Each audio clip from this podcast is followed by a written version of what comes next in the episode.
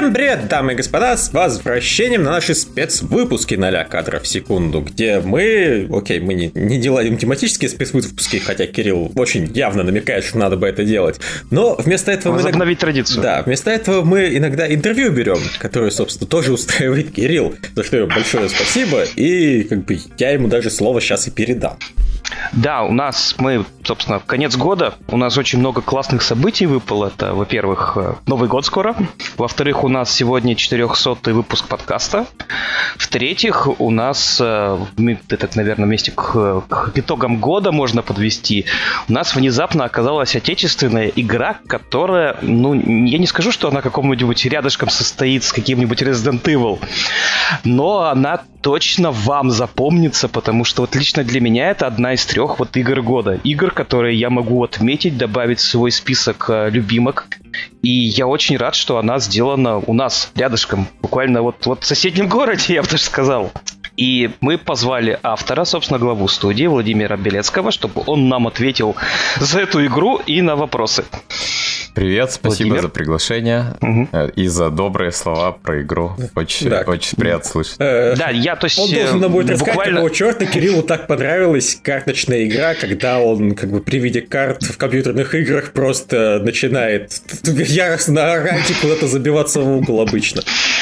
Да, Владимир, спойлер, я ненавижу карточные игры. Ну, не то, что карточные игры, коллекционные карточные игры, но Black Book меня просто вот заставил передумать. Это действительно большое достижение. Я даже больше скажу, когда она не коллекционная, когда там включается карта дурака, а, у меня небольшой такой случай из жизни. А, я вот играл в Black Book, включился вот эта карточная игра на четверых, и у меня начался флешбэк. Я вспомнил, как я с дедушкой и бабушкой в деревне играл в дурачка. И я обычно в дурака-то в интернете тоже играл, но вот такого чувства, чтобы я как будто вернулся в детство там в 15-14 свои, свои года и вспомнил вот эту молодую свою жизнь, такого не было. То есть эта игра, она помимо того, что она предоставляет ну, классический такой геймплей карточного дурака, она еще все это атмосферой определенной заполняет. Это тоже огромное достижение игры, она безумно атмосферная. Да, наверное, вот атмосферность это одна из сильных сторон у нас в студии, еще с Человека Лося, на это упор сделан определенный был всегда. И в следующем проекте, я надеюсь, тоже удастся атмосферы нагнать. И вот «Дурачок», э, да, это такая фича, которая появилась благодаря Кикстартеру, и здорово, что она встала вот в нужное место в общем геймдизайне. Э, ну, то есть изначально «Дурака» не было? Ну, да. Изначально его не было, да. Не планировали мы его делать, и в прологе его нет. И один из майлстоунов в Кикстартере был вот как раз э, «Дурачок» мини-игра. И потом mm-hmm. мы его уже добавили и сделали вот вот, что какие-то локации можно не сражаться, а проходить с помощью дурачка. А, ну, тут вот к этому как раз есть вопрос. Вот Петров Водкин пишет «Низкий поклон вам за игру». Она сразу напомнила мне вечера, проведенные в деревне. Кстати, мне тоже вот.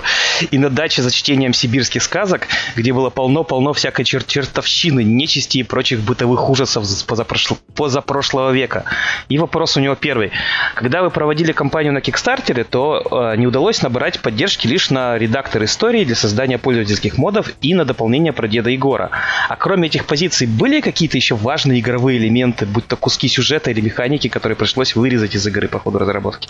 Ну, скорее нет, потому что вот все, что у нас были, такие сторонние идеи, мы как раз на Kickstarter вынесли, и мы даже думали уже, когда Kickstarter к концу подходил, что, что делать, если достигнем этих целей, и были какие-то там совершенно сумасшедшие идеи, которые наверняка не, как бы не встали бы, наверное, в общую игру, да времени бы не хватило сделать их. Вот, поэтому то, что вот запланировано, это про про проект максимум, и его вот удалось, к счастью, допилить и зарелизить. Ну, ну, то есть вот не было такого... О, лев отвалился.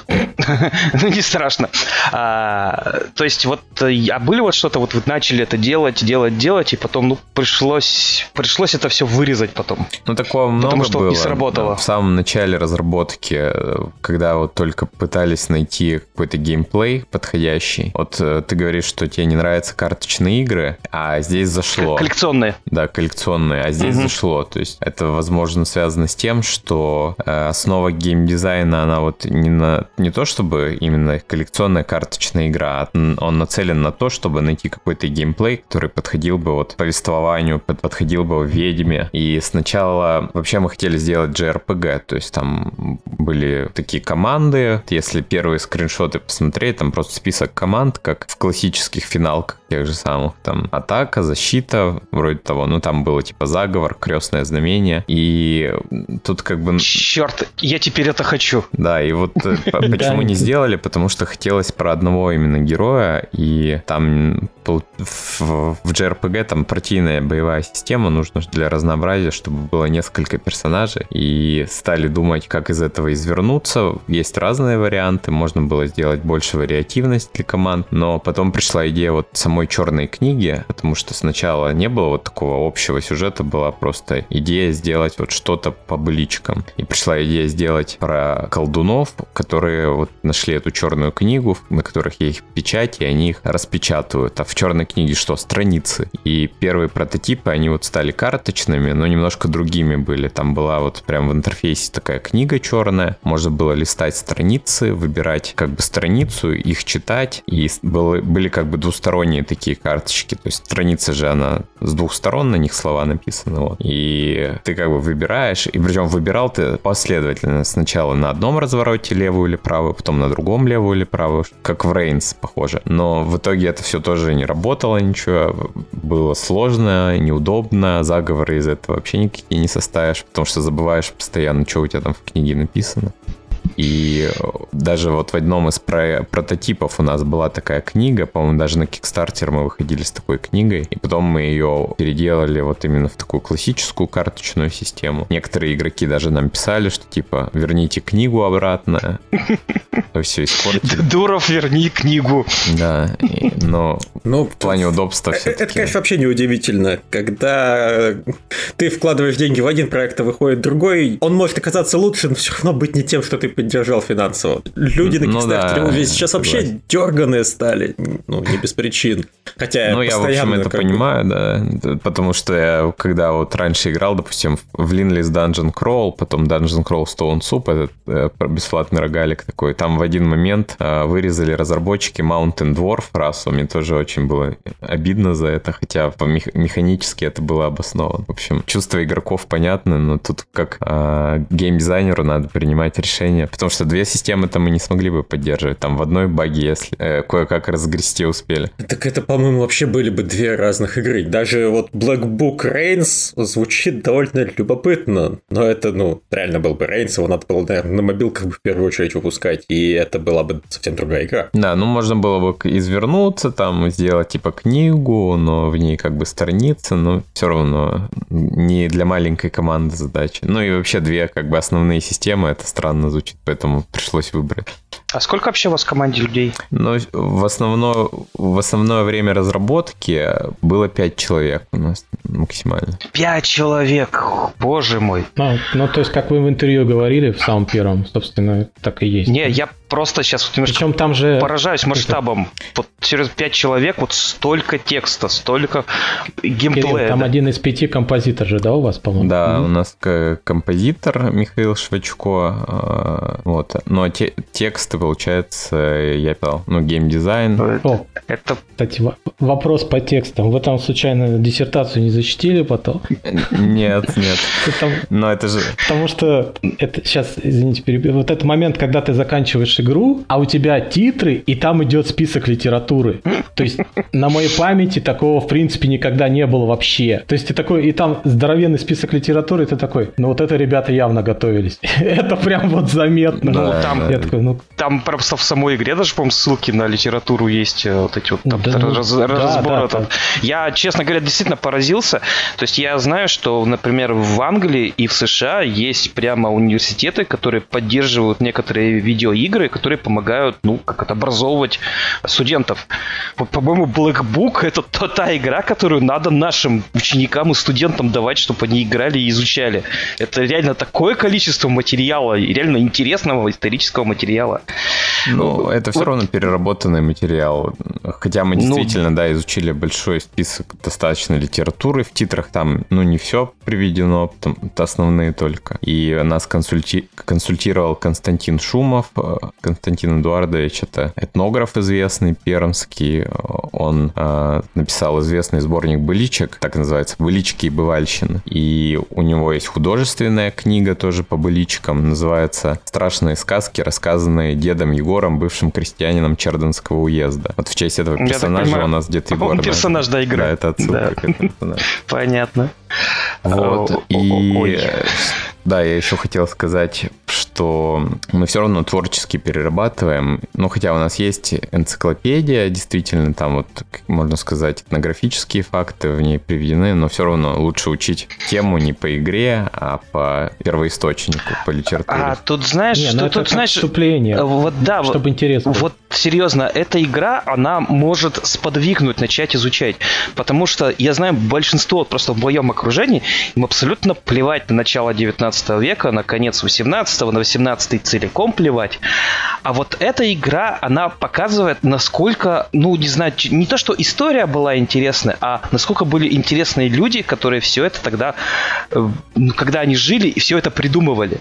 Это же просто э, экскурс в человеческую фантазию того времени. Это же все как бы ну, не по-настоящему, то есть не было леших, но они этих леших придумали. Ну да, наверное, вот это одна из таких идей у нас в геймдизайне, это то, что взять какую-то такую тему не очень традиционно считающейся крутой, условно, да, то есть там фэнтези сейчас круто, там комиксы круто, а мы берем вот что-то такое не очень крутое, типа там звериный стиль или былички, и стараемся сделать из этого э, интересный какой-то продукт, который будет в современном таком виде заинтересовывать людей, вот та тематика, которая нам в свою очередь интересна. Да, Сергей Казаков у нас в чате пишет спасибо за черную книгу, присоединяемся.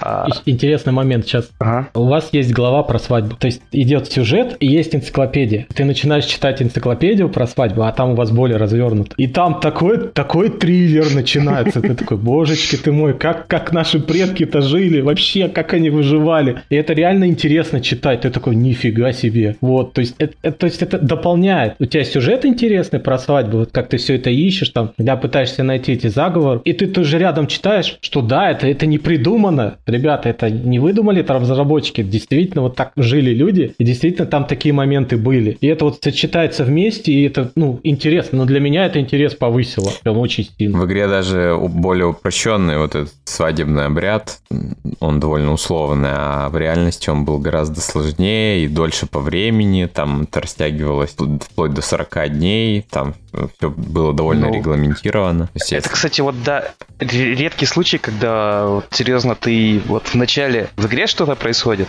и потом тебе же в игре интересно читать про эту историческую справку. Да, да, да. А потом, да. А потом ты идешь в интернет и читаешь более развернутую. Эта игра побуждает развиваться. Это тоже и огромный плюс за это. А, ну, я предп... предлагаю чуть побыстрее пойти по вопросам, которые вам тут накидали у нас на, на сайте. Дальше еще вопрос Петрова-Водкина. Не задумывались о переносе игры в мобильный формат на телефоны и планшеты, хотя бы в урезанном виде, ибо путешествия по трехмерным локациям и на ПК были не самыми удобными местами игры. Не знаю, вопрос, наверное, тоже. Ну да, мы ну, есть... вообще планируем в следующем году заняться портом. Вообще говоря, мы собирали сборку под мобилки, она работает, даже не сильно тормозит на 5s айфоне проверяли. Под iOS именно. Но там, э, ну, потому что мы на Switch выпускали, а там, в принципе, Switch это та же мобилка. И, но там сложность в том, что нужно под тач управление и маленький экран еще доработать игру. Там нужно сделать джойстик для управления, интерфейс как-то масштабировать или что-то придумывать, чтобы удобнее было им пользоваться, потому что сейчас там довольно мелко. Поменять ну, назад боевку на Рейнс. Точно. Нет, а тут такой вопрос. Вы когда делали... Кстати, к вопросу по графике. Ну, те же знают, что есть а, карточная часть, есть, э, есть сюжет, который у нас в виде новелки, есть у нас, соответственно, путешествие, да, которое вот многие считают не очень удачным из-за графики. Но к этому привыкаешь, это не обращаешь внимания. Это сначала вызывает «О», а потом привыкаешь. И вот момент, вы когда создавали игру, у вас не было мысли, вот, а давайте мы вот сделаем просто как новелку, ну, то есть это уже можно в рамках новеллы собирать и травки собирать, и всевозможные то действия есть Миша предлагает убрать вот эту часть вообще нафиг. Да, то есть, то есть для, для порта, я не знаю, насколько это сложно, для порта на мобилке сделать в виде новеллы. И тогда вам не придется ни джойстик, ничего. Она будет играться точно так же, я, по сути. Я даже больше скажу, я бы такое предпочел. Больше даже, чем вот это вот брожение. Ну, и, и это, кстати, вопрос. Почему у вас возникла мысль именно вот в таком виде сделать? Ну, вот с этим брожением, хотя, мне кажется, это ресурс отняло у вас достаточно много. Да, но изначально его не было. Изначально было просто это вроде вот текстовых квестов, как Faster Than Light, там в основном система, то есть ты по точкам ходишь, и у тебя квест, ты что-то делаешь, потом боев. Вот, но что-то не хватало, нам показалось, не хватало вот, вот этих, хотя моменты, они кажутся, может быть, немножко неказистыми, потому что у нас команда... Мягко скажем. Маленькая, да, но тем не менее, mm-hmm. они как раз атмосферности много добавляют. Там вот эти моменты, когда в, в поле выбегаешь, там вот открывается вот это вот vista, так называемый прием в level design. А он тебя погружает в игру, и даже несмотря на вот то, что там страшные модели, например, лица, которые все жалуются, то все равно это ну, вот такой элемент погружения, поэтому мы решили сделать. Просто на самом деле такой гигантский диссонанс, когда показывают двухмерный рисунок этого персонажа, и он классно нарисован. Озвучка вообще мое почтение, одна из лучших, да, она, одна из лучших озвучек в наших играх, мне кажется, из тех, что существуют.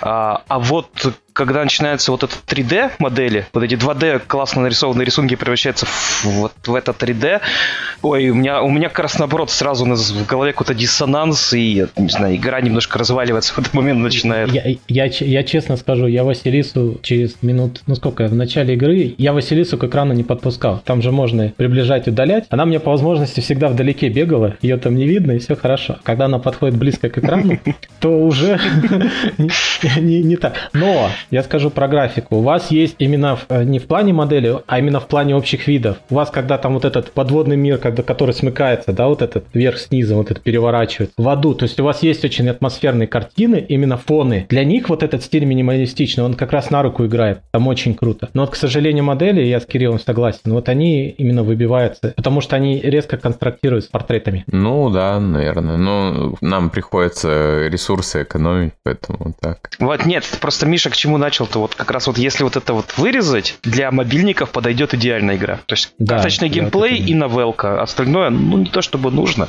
Тем более, это же пользователи мобилок, они, э, они им вот это 3D-перемещение ну, не нужно. Им сильно тоже, опять же, погружение в атмосферу тоже, наверное, не нужно. Все-таки не тот формат. Ну да, мобилки все-таки отличаются. Там на маленьком экране эти модели, может, не так бросаются в глаза, вообще говоря. Ну, к тому же, вы mm-hmm. говорите, вырезать, на самом деле это не так просто там много всяких стыковочных моментов, которые могут к новым багам приводить. То есть при такие изменения бесследно не проходят. Понятно.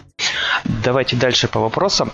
А, ваша первая игра была про мифологический мир коми-пермяков и родственных им народов при Урале и Поволжье. Вторая игра погрузила нас в мир суеверий и нечисти крестьянского быта, провинциальной жизни второй половины 19 века. Я что-то сказал с начала 20-го, нет? Конец 19-го, начало 20-го. Да, а, ну то есть там, все, все переходный, переходный окей. Куда занесет вас нелегкое дальше? Современность, будущее или вообще новый сеттинг, далекий от нашего мира? Или пока вы предпочитаете держать карты при себе? держать карты при себе. да, ну пока особо нечего рассказывать, потому что мы еще не начали pre-production production, есть только идеи какие-то, нескольких вот проектов, которые можно двинуть. Но хотелось бы тоже сделать что-то такое атмосферное, чтобы там, возможно, была какая-то тоже а, образовательная, может быть, составляющая, чтобы игрок после того, как поиграл, чуть э, более э, ну, с каким-то багажом знаний, да, был после того, как поиграл. Не просто это лор э, какой-то там придуманный, а какой-то, который может пригодиться вне игры. Вот какие-то такие должны быть элементы моменты, но еще предстоит решить, что будем делать. Пока нечего рассказывать. Мозговые штурмы пока вас дают. Ну, вообще гордитесь-то блэкбуком, на удачно в ваших глазах? Ну да, конечно. Очень рады, что игроки тепло восприняли. Особенно я вот всегда смотрю на какие-то проекты инди-разработчиков, коллег, которые проходят э, бесследно или не так удачно. Например, вот Крис Тейлс, похожая игра выходила недавно. Ее мало кто заметил, и отзывы не очень. Так что повезло. Да. Não. А, Следующий вопрос. Человека-лося вы выпустили самостоятельно. Черная книга выходила при поддержке издателя.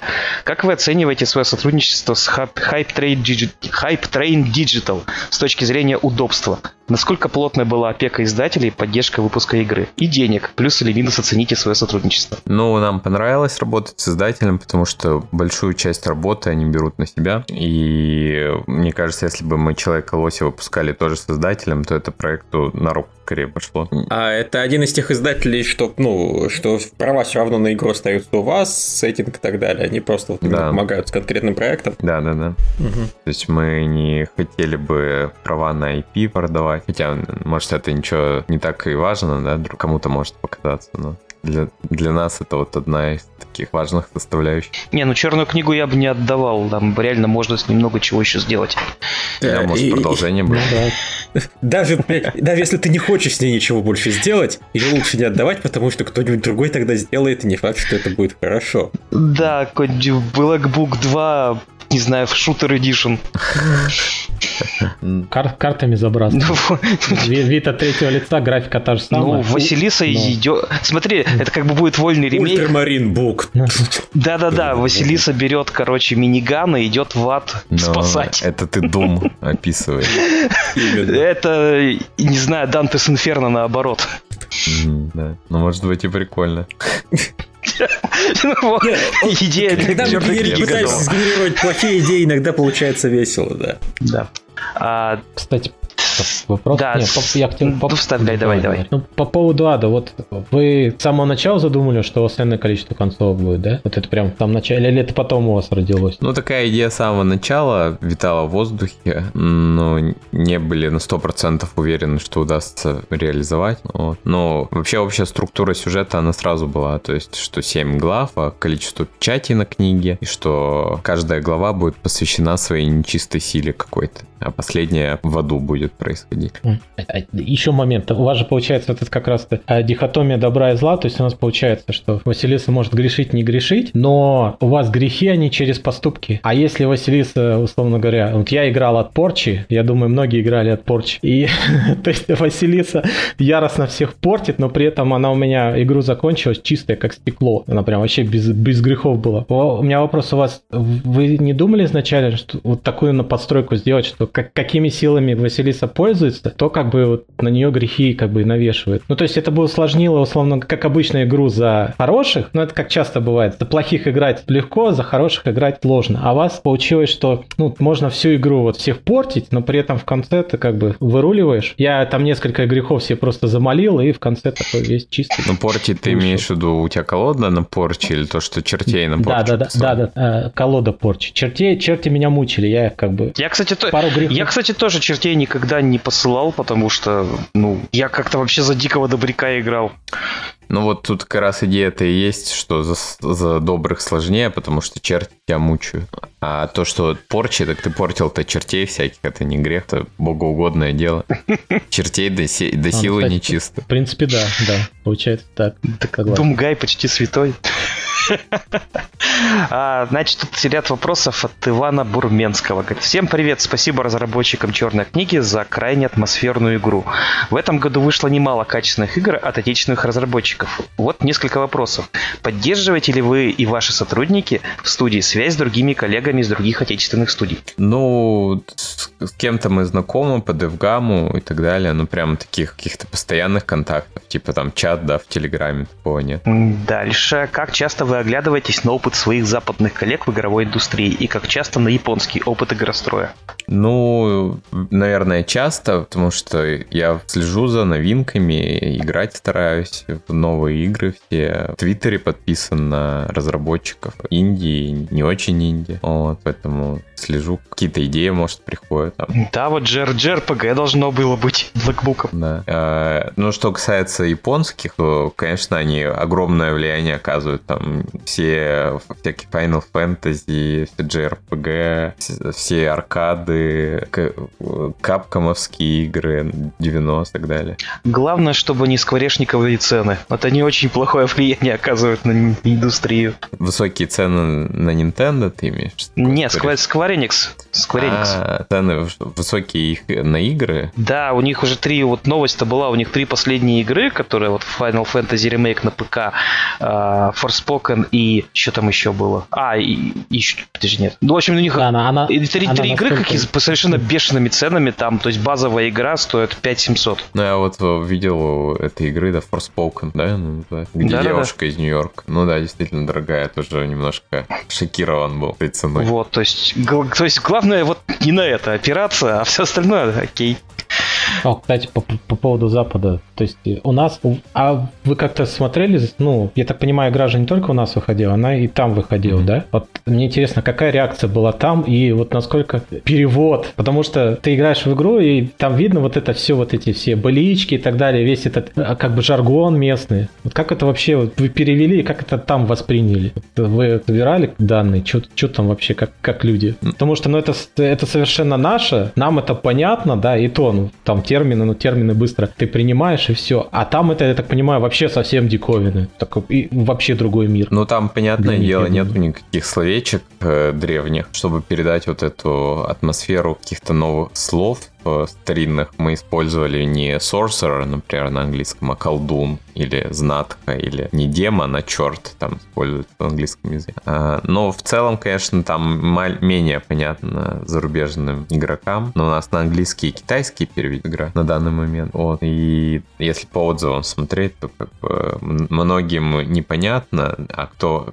кому понятно, тем нравится, потому что они пишут, что вот можно узнать про культуру Восточной Европы. Отлично логично. Да, русский ну. дух на Западе далеко не всегда понятен. Ну да, можно э, как бы аналогию провести, что если мы играли, скажем, в какую-то игру, там, я не знаю, например, э, вьетнамскую, да, по вьетнамской мифологии, тоже, возможно, нам бы было не, не все так понятно. К тому же в игре есть всякие такие элементы, которые для русскоговорящего человека являются самообъяснимыми, а для не тех, кто не, не понимает по-русски, им это сложно понимать. Или кто вообще в культуре нашей не знаком. И я даже вот сам для себя, наверное, такие элементы не могу выделить, но они 100% есть. Там какие-то такие смыслы, типа, почему черти там мучают колдунов. К примеру, там в игре это объяснено, конечно, но какие-то такие элементы наверняка есть, которые затрудняют понимание игры.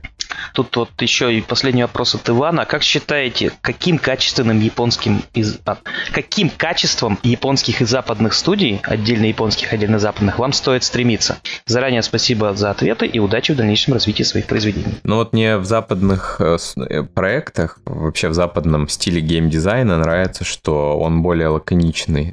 Там, скажем, все числа не зашкаливают, там 999, как любят японцы. Там все довольно четко рассчитано. Вот, в пример, можно Into the Breach, да, от Subset Games поставить, а, где каждая единица урона имеет значение. Мне вот такой стиль нравится геймдизайна. Это то, что от западных можно себе взять на вооружение. Он более такой ну, минималистичный, лаконичный стиль. Ну, тут, видимо, от западному к западному рознь, потому что в шутанах они как раз тут любят побольше циферок повставлять. Ну, ну таких да. аркадных шутанах. Да, возможно. Но вот в, в японском, мне кажется, больше вот такого... Э, он такой не минималистичный, как это одним словом сказать. Типа Кадз, Кадзима стайл. Ну, может. Я это все время называю что-то игры с перебором. Перебором во всем.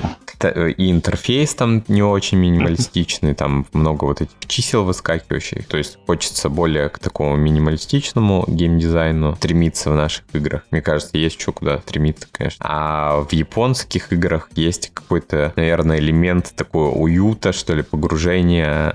Может быть, персонажи как-то более такие, более как бы они более тебя принимают в игре, что ли. Это по-английски там welcoming, можно сказать, как это по-русски, более приветливый, что ли. То есть, чтобы игроку легче было погрузиться вот в этот мир игры. Это, наверное, можно взять у японских игр. То есть от японских э, персонажей идеологии и атмосферу, от Запада э, минимализм и э, как это, выдержанность. Вы, выверенность. Выверенность, выдержанность. Ну да, если так говорить. Ну, конечно, это какие-то такие общие соображения. Игра игре розни. Есть и в японских более минималистичные проекты. Западные есть очень атмосферные игры. Вот, например, Temple of Elemental Evil, да, от Тройка Games. Да, игра не очень была высоко оценена, но... Как любая игра от Тройки. Ну, к сожалению, да, баги очень Все съедали, да. да, отзывы хорошие съедали. Но тем не менее, она очень атмосферная и хорошая реализация, одна из лучших на тот момент Dungeons and Dragons, мне кажется.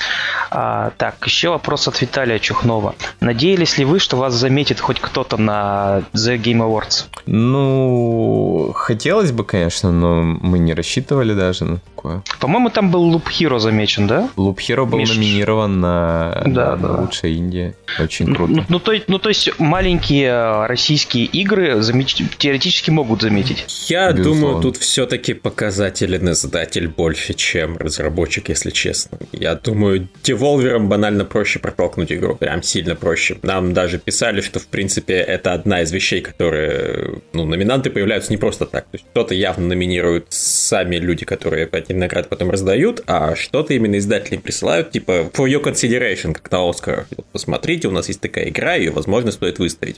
Возможно, Но мелкие издатели это либо не делают, либо даже если они делают это, их просто игнорируют. Ну, Loop Hero, она и более заметная игра, и она более заметна на Западе игра. Наша игра, она больше в России известна, на Западе как так. Поэтому понятно, что Loop Hero туда попала. Но ну, и они не говоря о том, что это блестящая игра сама. Loop Hero понять проще. Вот тут, тут, конечно, вопросов нет. Она проще понимает. Да они там и Pathfinder не очень заметили, мне кажется. Ну вот это я считаю, да, это вообще минус им в карму, потому что Pathfinder вообще круто. Как так, как так, я не понимаю. Почему в лучшей RPG нет Pathfinder? Это вообще в голове не укладывается. А мы который год уже спорим над их номинациями, что у них там в RPG попадает.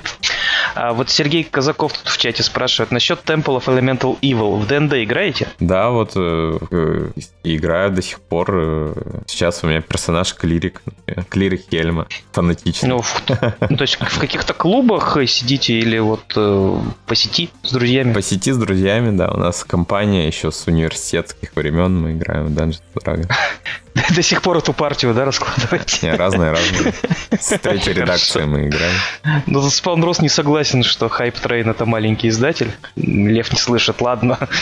Ну, то есть у вас издатель, в принципе, устроил, к другому пока не, студия не хочет идти. Ну да, но нам нужно, чтобы был какой-то новый проект, чтобы думать о издателе. Вообще, в принципе, поэтому сейчас мы... Мы вот сейчас конкретно делаем DLC для черной книги. Опа, это, вот, вот это анонс. Но мы уже в группе писали, там будет э, режим сражений. Это одна из целей на Кикстартере у нас была, и мы ее не успели сделать к релизу. Вот. И теперь, То есть это, это, это просто как карта картам перекидываться без сюжета, так? Ну Я да, понимаю. там будет тоже карта генерироваться процедурно. Там мы сделали прокачку новые ветки. И новая механика там будет, что можно лочить карты какие-то. Ну, в общем, все на боевку заточено. А Это... мультиплеер? Не, мультиплеера нет. Там. И у нас движок игры не заточен под мультиплеер. Эх, то есть там, я так понимаю, все равно сбалансировано достаточно хорошо, и теоретически можно было за черти поиграть, нет? Ну, там проблема-то не в балансе, а в том, как код написан. Ага. Надо много перелопать. Если, если писать мультиплеер, надо сразу это закладывать. Вообще, ты вот говорил, что ты хотел изначально сделать JRPG. Я вот сейчас подумал, ну, теоретически Василиса всегда ходит в пати. То есть у нее всегда кто-нибудь рядышком есть, чьи способности можно Там применять. Один человек. Ну, один. То есть ну, можно, один персонаж. можно взять деда и кота, например. Вот уже пати, считай, уже больше-то ничего и не нужно. Ну, это тоже вот идея, которая потом пришла, что прикольно вот каких-то персонажей взять было бы спутниками. Изначально мы думали, что Василиса сама будет ходить. Вообще изначально там не Василиса была, а просто колдун абстрактно, когда боевка сочинялась. Вот это, это только потом уже появилась книга, что ага, прикольно, что вот эта книга попадет какой-то девушке, которая будет э, спасать возлюбленного. И уже потом вот эти помощники появились. То есть изначально они вообще не планировали. А, кстати, по, по характеру вы специально такой закладывали? Потому что Василиса нам достаточно стереозный. И это, ну, нестандартный, на мой взгляд, характер, потому что в ней именно этот характер пробивается, это еще благодаря озвучке, не знаю, это очень круто сделано. Мне прям это стервозинка в голосе звучит. То есть она такая ни, нифига не простая девушка, и это прям и в поступках видно, и в озвучке видно, и вот как она все это говорит и произносит. Это вот, на мой взгляд, хорошо получилось именно характер выписать. Потому что обычно бывает либо прям какая-то вся положительная положительная, либо какая-то э, плохая-плохая. А тут вот со своим характером, она, ну, на мой взгляд, может, я не прав, она слегка вредненькая, но такая себе на уме. И это очень круто вышло. Ну, ее дед Егор воспитывал, поэтому она тоже себе на уме, да. И, ну... Ну, дед Егор, да, жук. Ну, вообще у нее... А, а, а, а, Миш, ну подожди, ты же там сам, вот, окей, да, возможно, согласен, что немножко стервозно, но, тем не менее, когда ты ходишь по карте, ты применяя, при, э, решения принимаешь, которые могут ее характер, ну, как бы по-другому совсем начать воспринимать. А может, дико добро это у тебя получится. Нет, добро-добро, но все, все равно мне это стервозинка остается. Потому что, мне кажется, это часть добра. Я спасу вашу деревню, но сделаю это сквозь зубы. Еще в игре есть разные наборы реплик в некоторых местах. Если Василиса злая, то она по-другому говорить начинает. Там у нее вот как раз такая, она типа эджи становится. Более дерзкая, что ли. Не помню такого. Ну, это надо два да. раза, видимо, переиграть, чтобы прочувствовать. Ну, да, тут, да. тут мы, мы с тобой за добрую играли, а. а я думаю, у нас просто эти реплики не звучат. А Александр Калинин тут еще вопрос в чате задает. Другие системы настольных ролевых игр пробовали? Ну, немного. Мне вот нравится Tales from the Loop, настольная ролевая. А, мне вообще Саймон Столлинхак очень нравится как художник. Вот у него есть по мотивам его картин настолка Tales from the Loop называется. И там система а, простая очень, но хорошо заточена именно на отыгрыш. Она мне даже больше, чем Dungeons and Dragons нравится, потому что Dungeons and Dragons много вот этого менеджмента персонажей, там боевка очень замороченная. И на это время уходит. Там играешь, и там пол партии, может вся партия один бой То и там неделями один бой можешь продолжать. Вот, да, и Петров Воткин в чате пишет спасибо за игру. Наверное, уже, вам уже уходить? Да, вот мне нужно. Все, тогда мы с а, Владимиром прощаемся.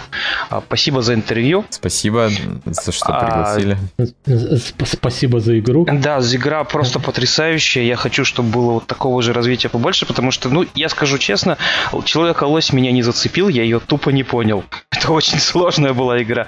Black Book я понял отлично, она прям прекрасная и с геймплеем, и с озвучкой, и ну, местами с хорошей графикой, и с классными мини-играми. А я хочу, чтобы у студии все получилось, просто чтобы ее просто заметили, приняли, и игры начали, ну, так заметнее, не только чтобы на КГ их продвигали.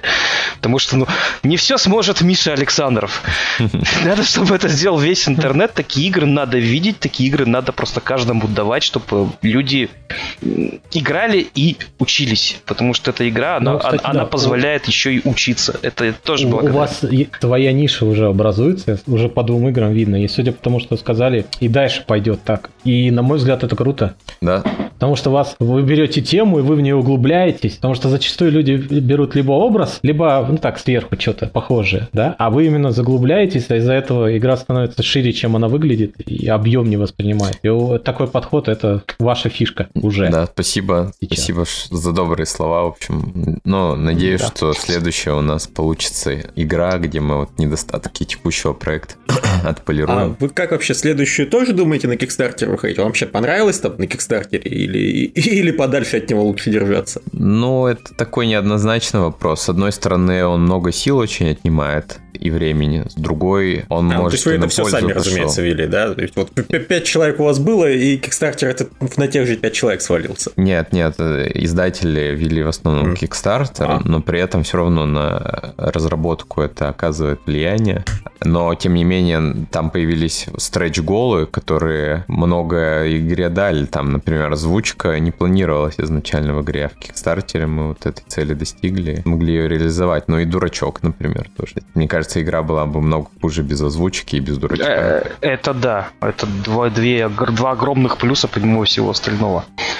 Ладно, еще раз спасибо за игру года. Спасибо. Это я, я вообще не без иронии говорю, это было просто прекрасно. Спасибо. Все, все, спасибо, до свидания. Пока. Дальнейших успехов.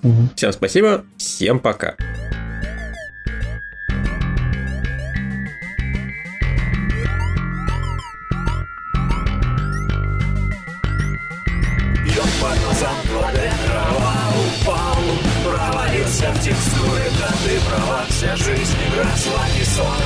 Светит клавиатуры, деревья плоские Режут глаз, Смотри, FPS Никакого прироста. Консоль не лозит И комп в отказ, смотри в монитор Теперь так просто. Ноль кадров в секунду Чуть больше, чем нужно. Чуть больше, чем надо Ноль кадров.